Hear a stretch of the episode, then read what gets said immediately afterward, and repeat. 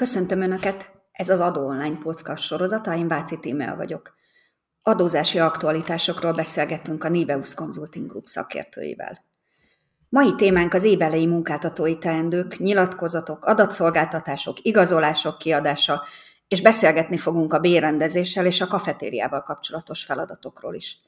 Köszöntöm szakértőnket, dr. Fischer Ádám ügyvédet, a Niveus jogi üzletágának vezetőjét. Decemberi adásunkban áttekintettük a bérjövedelmek adózásának változásait, és kiemeltük, hogy a járulékcsökkentés nem kompenzálja teljesen a minimálbéremelés munkáltatói terheit. Milyen mozgástere van a munkáltatóknak a jelentős béremelések hatásának enyhítésére?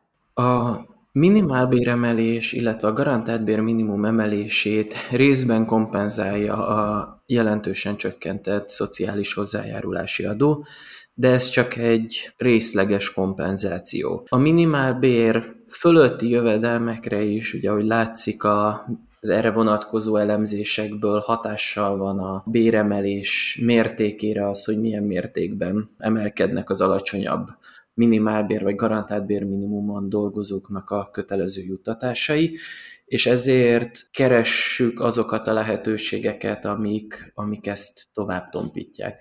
Az egyik azért is így fejeztük be az előző adást, az maga a kiva, de az SZIA rendszerén belül is vannak arra lehetőségek, hogy alternatív juttatásokon keresztül, valamilyen egyéb jövedelemtípusokon keresztül ezekkel, ezekkel egy cég játszon és csökkentse a költségeit. Az egyik ilyen lehetőség az a kafetéria, ami változatlanul egy kedvezőbb adózás mellett adható juttatási forma. Ugyanennek jelentősen csökkent a köre, jelentősen csökkent azoknak a, az elemeknek a köre, amiket kafetéria keretében lehet adni, de a szép kártya az továbbra is ott van egy viszonylag magas éves összeggel, sőt, most egy COVID idejére hozott kormányrendelettel, ez február 1-től június 30-ig nem csak a klasszikus szépkártya elemekre, hanem hidegéttelre, tehát a bolti vásárlásra is felhasználható tételekről beszélünk. Mekkora az összeghatára a szépkártyának? Az összeghatár az jelenleg 450 ezer forint, amit évente a szépkártyára lehet tenni, ez megoszlik a különböző zsebek között. Az említett bolti vásárlás az, jele, az minden zsebre vonatkozik, tehát bárhova is kéri a, a munkavállaló a szépkártya juttatást, ezt el fogja tudni használni a bolti vásárlásaikra. Egyébként az egyes fülekre vannak önálló értékhatárok, ez a szállásai szolgáltatás esetében 225 ezer forint évente, az étkezési, tehát a vendéglátóhelyi étkezésre 150 ezer forint, és a szabadidősre 75 ezer forint. Ez a munkáltatónak adómentes? Ez egy munkáltatói adózás mellett adható jövedelem, de nem kell utána társadalombiztosítást fizetni, és így összességében csak, idézőjelben csak a 15%-os esziát és a 13%-os, ugye most már január 1-től 13%-os szociális hozzájárulási adót kell megfizetni utána. Ez azért lényegesen kedvezőbb, mint a csökkentett szocó mellett még mindig elég magas munkabérterhelő járulékok. Nem szabad elfeledkezni azokról a tételekről sem, amelyek teljesen adómentesen adhatóak. Van néhány ilyen lehetőség, amit már eddig is ismertek, és egyébként alkalmazhattak a cégek, ez a, a sport rendezvénybelépő, illetve a kulturális eseményekre adott belépő, az továbbra is adómentesen adható.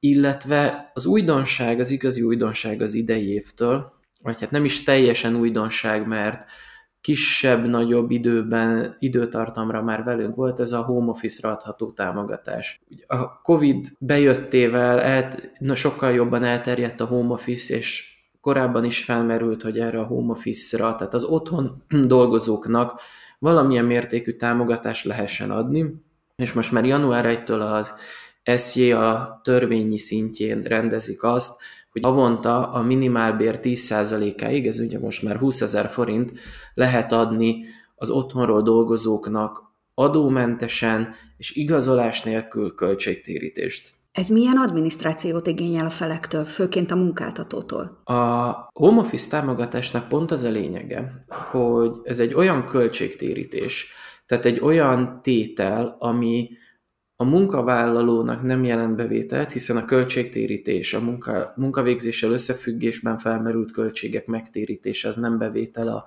munkavállalónál, így nem is kell utána semmilyen adót fizetni. De ezt rendszerint igazolás ellenében lehet csak elszámolni. Home office esetében úgy döntöttek most, hogy nem kell ehhez külön igazolást benyújtani.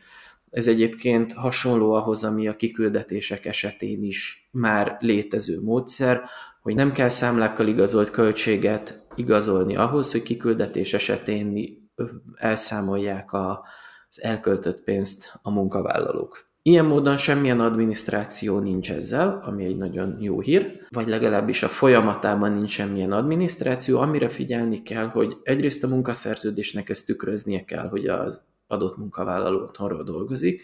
A másik, hogy ez arányosan adható. Tehát ha valaki heti három napot dolgozik otthonról és kettőt a, az irodából, akkor nem a teljes 20 ezer forint adható, hanem ennek a három ötöde. Ha jól értem, akkor a munkaszerződéseket mindenképpen módosítani kell emiatt.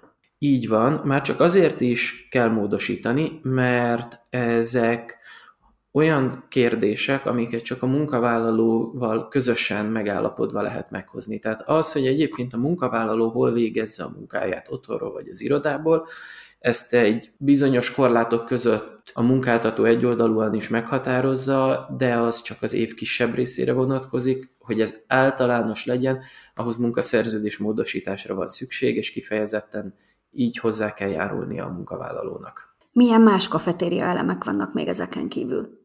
A kafetérián belül nem nagyon lehet most már további mozgásteret. Ugye el, gyakorlatilag minden erre vonatkozó lehetőséget eltöröltek, ami még megmaradt, gyakorlatilag ez a szép kártya, illetve a bölcsödei, óvodai hozzájárulásokat lehet adómentesen adni. Gyakorlatilag ezt teljesen kivezették az elmúlt nagyjából tíz évben, és maradt a munkabéren keresztüli javadalmazás.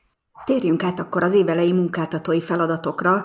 Szóba került már a munkaszerződés módosítás, de hát ezen kívül még adatszolgáltatási kötelezettsége van a munkáltatónak, nyilatkoztatnia kell a munkavállalókat.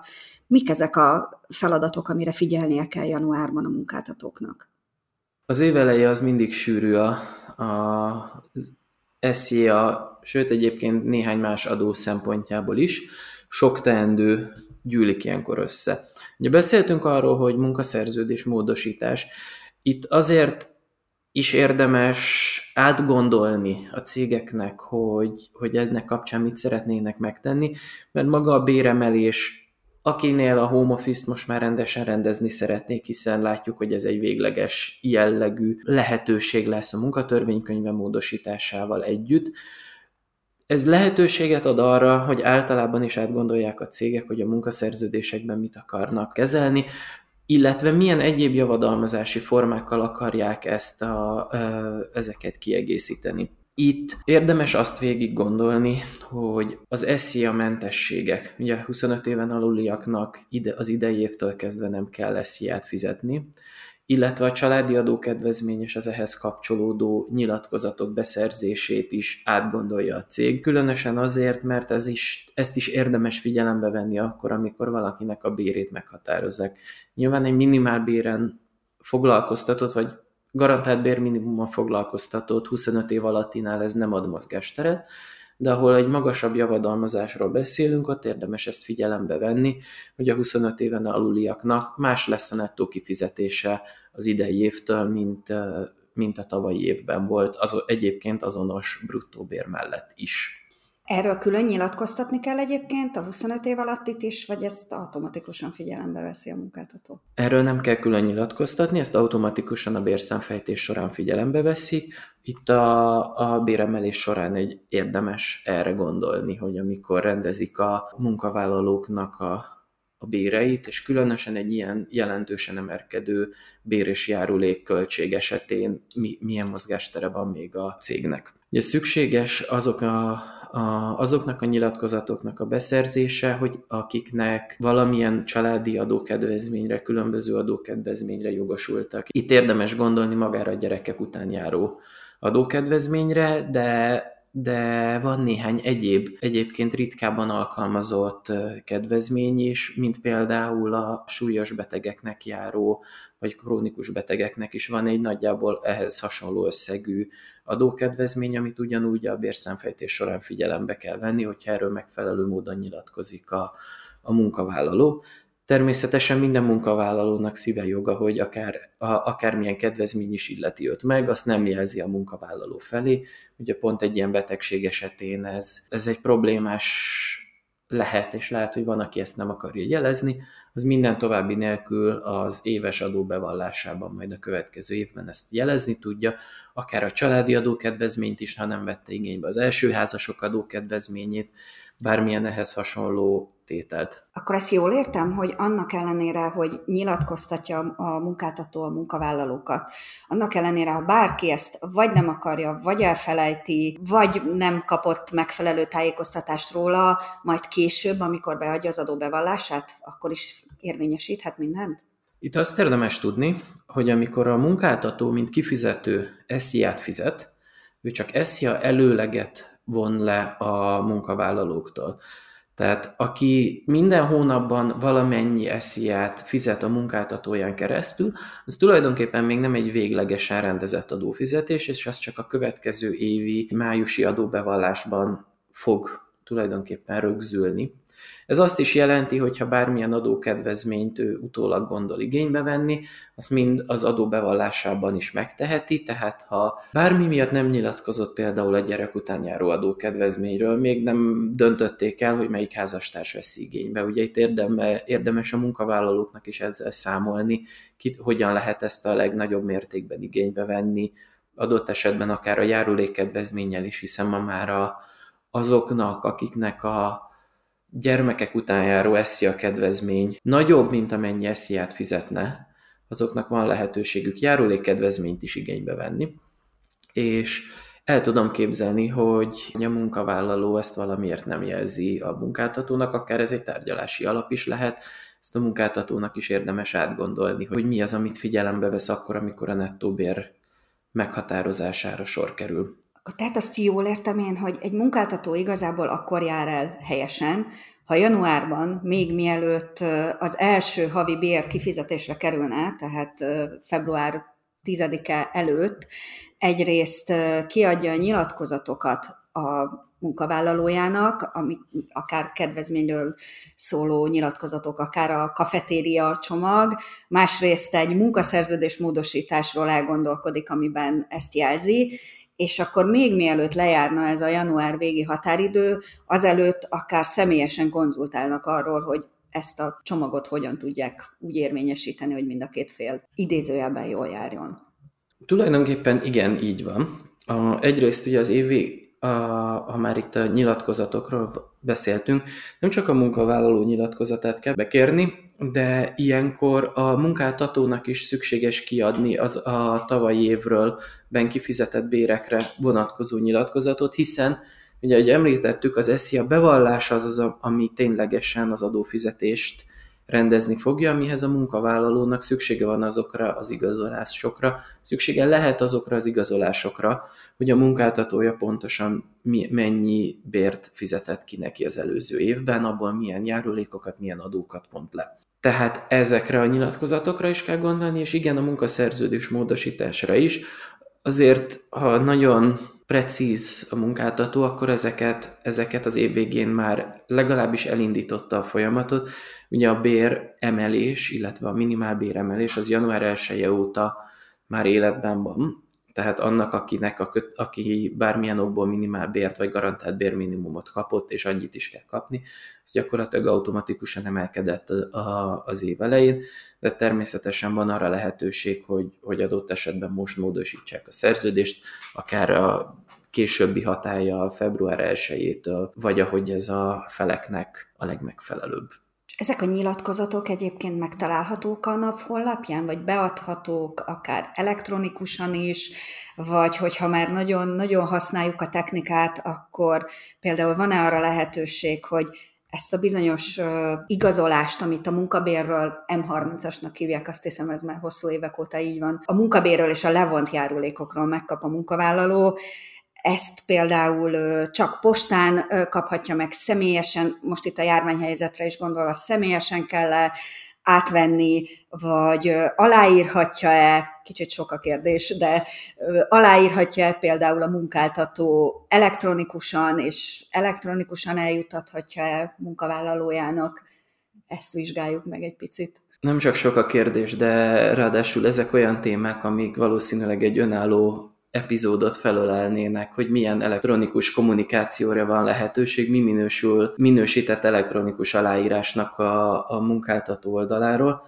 Kezdjük az egyszerűbbel, ugye, amit a NAV fele kell megtenni, azt, azt a munkáltató fogja megtenni. A NAV egyébként meglehetősen előremutató módon most már, most már szerintem több mint egy évtizede teljesen elektronikusan kezeli a bevallásokat, sőt most 2010 8 óta, ha jól emlékszem, minden kommunikáció a napval a cégek esetében kötelezően elektronikus úton kell, hogy folyjon.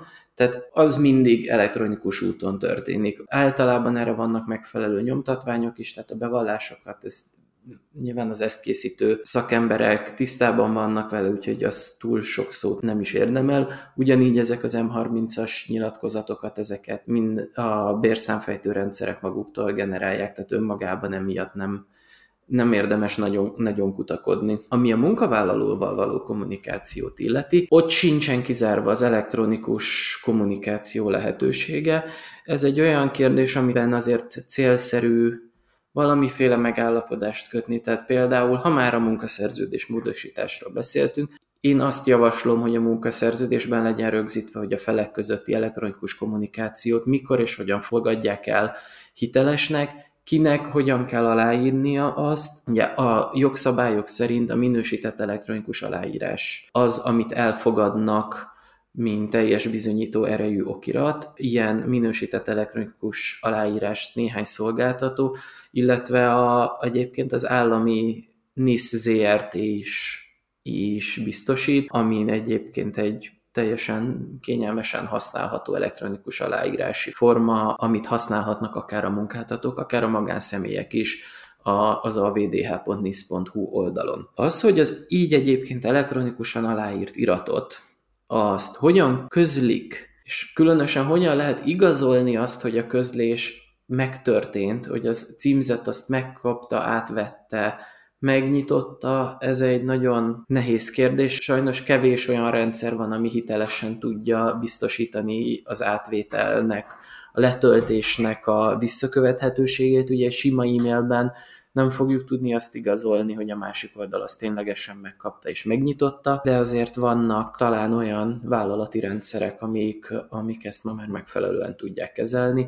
Én láttam olyan vállalati rendszert, ami maga hitelesen nyilván tartotta azt, hogy ki mikor mit nyitott meg és hogyan fért hozzá, így egyébként működhet az elektronikus kézbesítés. Tehát olyan szabály, hogy már pedig mindenképpen postán kell, az nem nincsen Egyetlen egy dolgot szeretnék még megkérdezni, hogy van-e valamilyen, hat, illetve tudom, hogy van, mi a határidő, amihez igazodnia kell, különösen a munkáltatóknak ebben az esetben nyilatkozatnál, adatszolgáltatásnál. A legtöbb határidő január 31-én jár le, tehát ezeket még a január folyamán meg kell ejteni.